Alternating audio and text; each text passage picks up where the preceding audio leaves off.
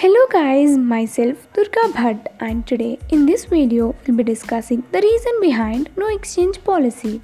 In our day-to-day life we come across this policy in each and every store we go for shopping and the reason behind this and the reason behind this is the doctrine of caveat emptor